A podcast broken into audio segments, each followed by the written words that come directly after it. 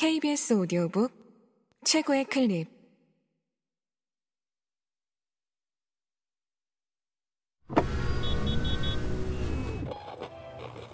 KBS 오디오북. 동물이 건강해야 나도 건강하다고요? 이항, 천명선, 최태규, 황주선 지음 성우 김다운 읽음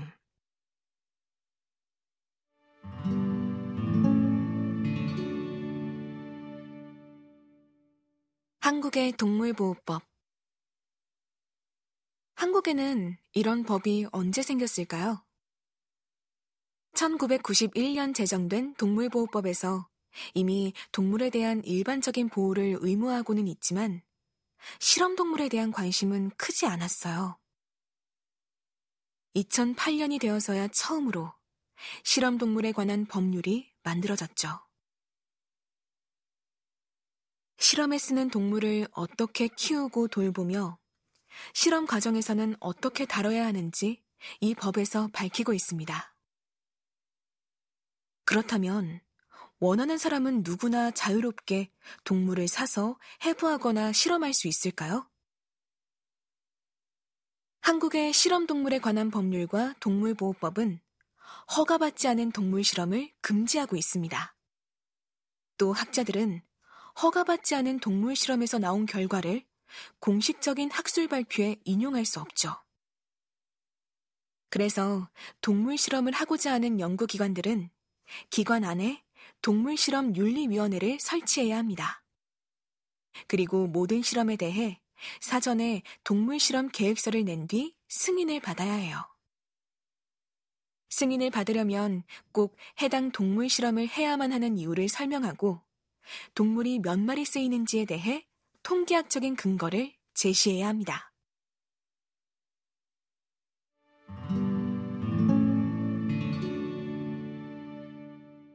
실험실에서 생을 마감하는 동물들.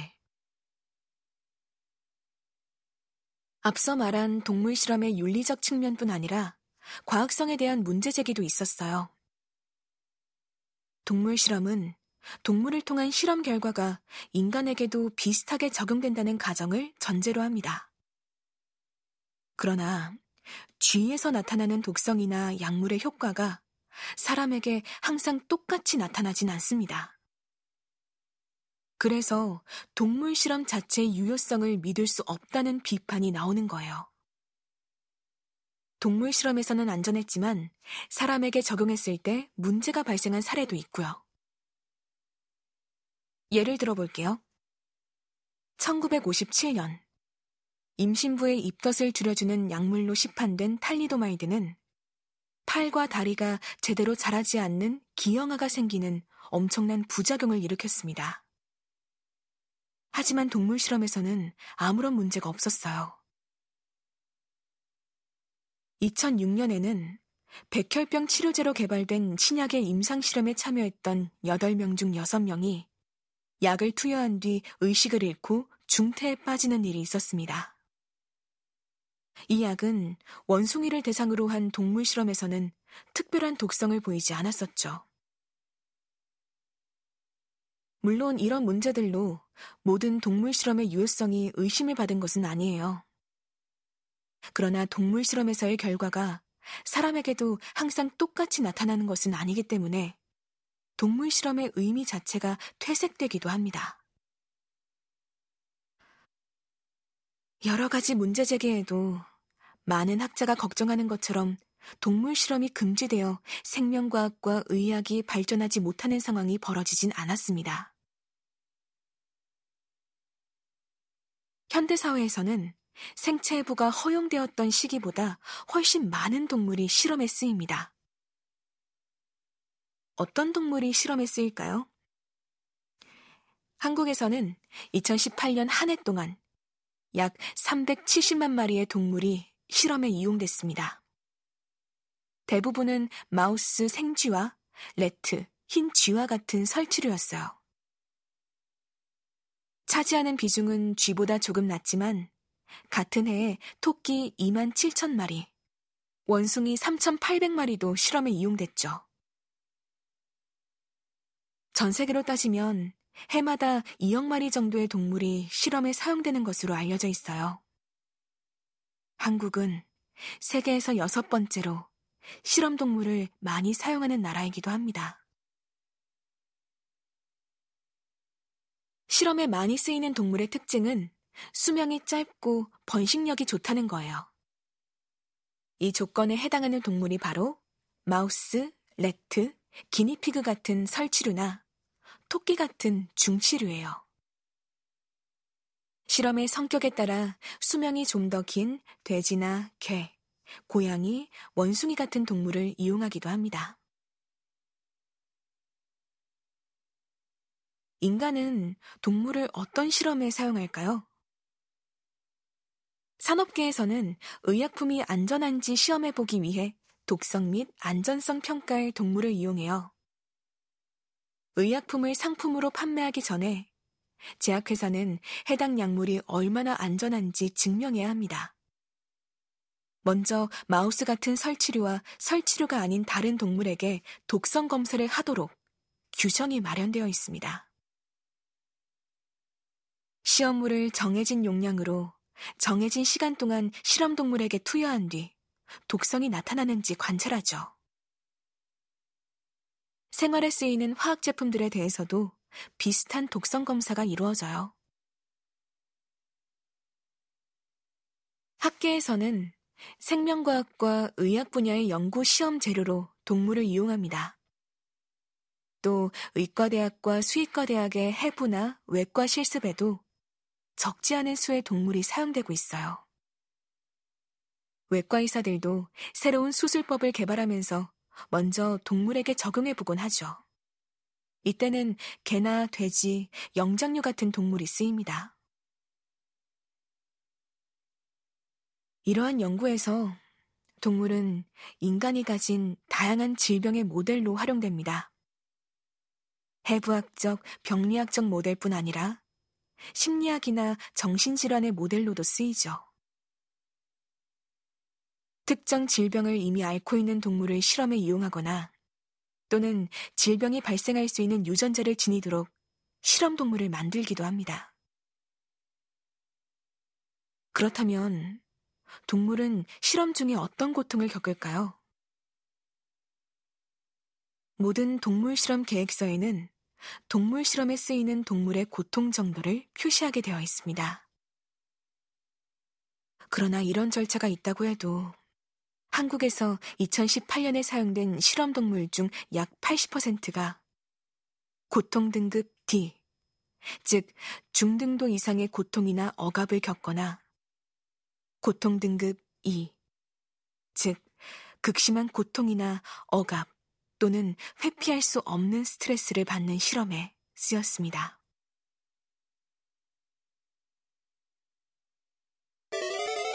K S O D O 북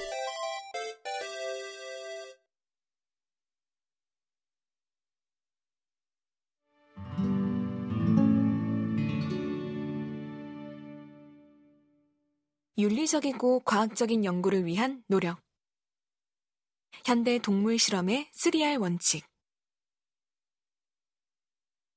과학자들이 실험 동물의 고통이나 실험 동물의 수에 완전히 무심했던 것은 아니에요. 1959년, 영국의 동물학자 윌리엄 러셀과 렉스 버치는 인도주의적 동물 실험 기법의 원리라는 책을 펴냈어요. 이 책에는 다음과 같은 원칙이 담겨 있습니다. 첫째, 실험에 사용되는 동물의 수를 가능한 한 줄여야 한다. 둘째, 동물을 실험에 사용할 때 동물의 고통과 스트레스를 줄이는 방식을 적용해야 한다. 셋째, 동물 실험이 아닌 방식으로 연구가 가능하다면 아예 동물 실험을 하지 않는다. 이것이 바로 현대 동물 실험의 3R 원칙이에요. 3R의 R은 실험의 대체, replacement, 사용되는 동물 수의 축소, reduction, 실험 방법의 정교화 또는 개선, refinement를 의미해요.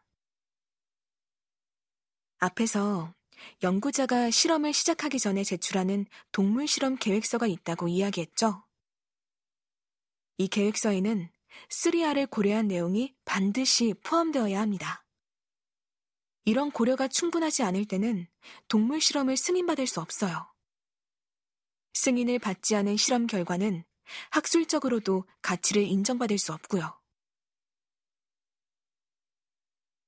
실험 동물은 살아있는 생물입니다. 그래서 그 동물의 육체적, 정신적 안정이 확보되지 않은 상태라면 어떤 실험 결과도 믿을 수 없다고 보는 거예요. 실험동물에게 물과 사료를 충분히 섭취하게 하고 개체별로 필요한 공간을 확보해주는 정도로 이들에게 배려를 다했다고 말할 수는 없습니다. 특히 인지 능력이 고도로 발달된 척추동물 이상의 동물을 실험에 이용할 때는 동물종의 특성을 고려해 실험실 내 사육 환경을 유지하는 것이 중요합니다. 이를테면 개의 경우 사회성을 고려해 한 마리가 아니라 두 마리 이상이 함께 또는 따로 지낼 수 있도록 사육장을 마련해주고 지루하지 않도록 장난감도 줍니다. 마우스에게는 둥지를 만들 수 있게 종이나 톱밥 같은 재료를 넣어주고 이빨을 갈 수 있는 도구도 마련해주고요.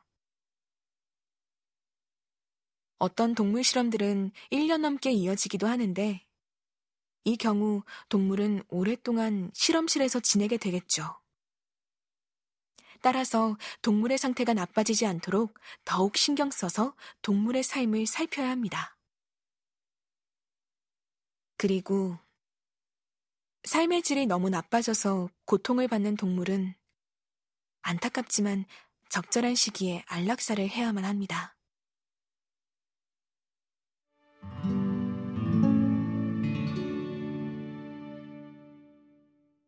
대체 실험 연구.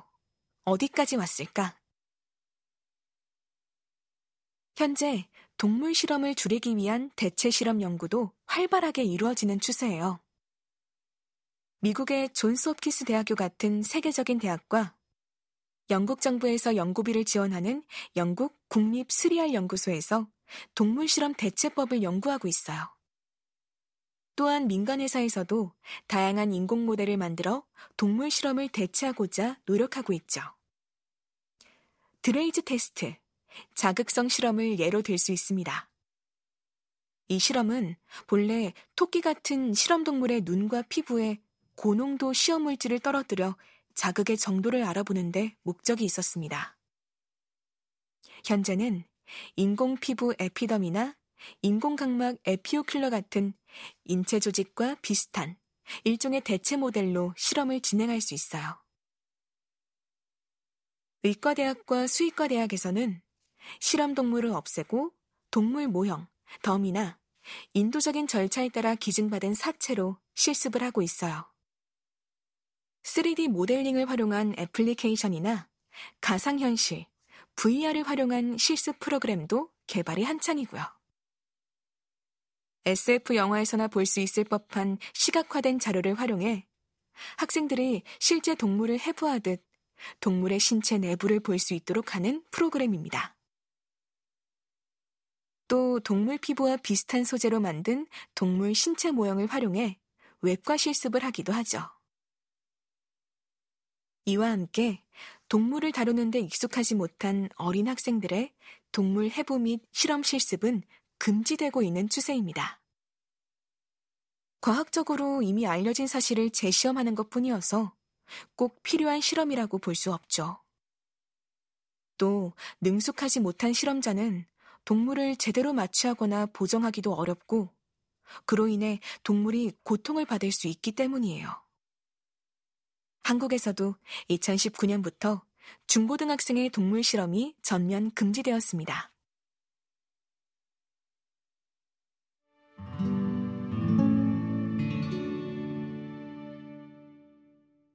동물 실험을 줄이려는 노력에 동참해요. 사회는 동물 실험에 관대한 편입니다. 동물을 실험에 사용하는 궁극적인 목적이 인간의 건강을 지키고 질병을 치료하는 데 있기 때문이죠. 가장 많이 쓰이고 있는 실험 동물이 주로 쥐와 같은 설치류여서 다른 동물을 떠올릴 때보다 사람들의 심리적 거부감도 덜합니다. 실험실 동물은 이름이 없습니다. 대신 번호가 붙여진 실험 동물들은 살아있는 동물이라기보다는 데이터 그 자체로 취급되는 경향이 있어요. 동물 실험이 이루어지는 곳은 가축 농장보다도 훨씬 제한된 특별한 공간이기 때문에 보통 사람이 실험 동물을 만나는 일은 거의 없어요. 사람들 대부분은 이들이 어떻게 태어나고 죽어가는지 알 수가 없습니다. 동물이 인간을 위한 의학과 과학의 발전에 쓰이는 이유는 이들의 신체와 생명 반응이 인간의 것과 비슷하기 때문이에요. 다시 말해, 실험동물은 인간과 같은 질병에 걸리고 인간과 같은 고통을 느낍니다. 인간과 똑같은 고통을 느낄 수 있는 존재에게 독을 시험하고 새로운 외과수를 시험하고 백신을 시험하는 것은 윤리적으로 정당한 일일까요? 이렇게 많은 동물이 인간을 위해 고통스럽게 죽어가도 괜찮은 걸까요? 알베르트 슈바이처 박사는 그에 져서 문화와 윤리에 다음과 같이 썼습니다. 인간에게 도움이 될 결과를 얻기 위해 동물의 수술이나 약물을 시험하거나 질병을 심는 자는 가치 있는 목적을 추구하기 위해 이런 끔찍한 일을 한다는 이유로 자신을 위로해서는 안 된다. 모든 실험마다 인류를 위해 이 동물의 희생이 정말 필요한 실험인지 꼭 잘 생각해 봐야 한다. 그리고 가능한 한 고통을 줄일 수 있도록 염려하며 신경 써야 한다. 이런 문제의식은 사람들의 행동을 바꿉니다. 사람들은 희생을 당하는 실험동물의 수가 줄어들기를 원하고 이를 적극적으로 표현할 수 있어요. 이를테면 개인 차원에서는 동물 실험을 하지 않은 제품을 소비하는 방법이 있습니다. 또 국가에서 세금을 지원받는 연구에서 실험동물의 복지를 더 배려하게끔 시민단체를 통해 의견을 밝힐 수도 있죠. 수의과 대학에 세워진 수온비는 인간의 연구와 실험에 쓰인 동물들의 희생을 기리기 위한 것입니다. 그 어떤 경우라도 동물의 희생을 가볍게 그리고 당연히 여겨선 안 되며 동물 실험을 대체할 방안을 마련하는데 힘써야 합니다.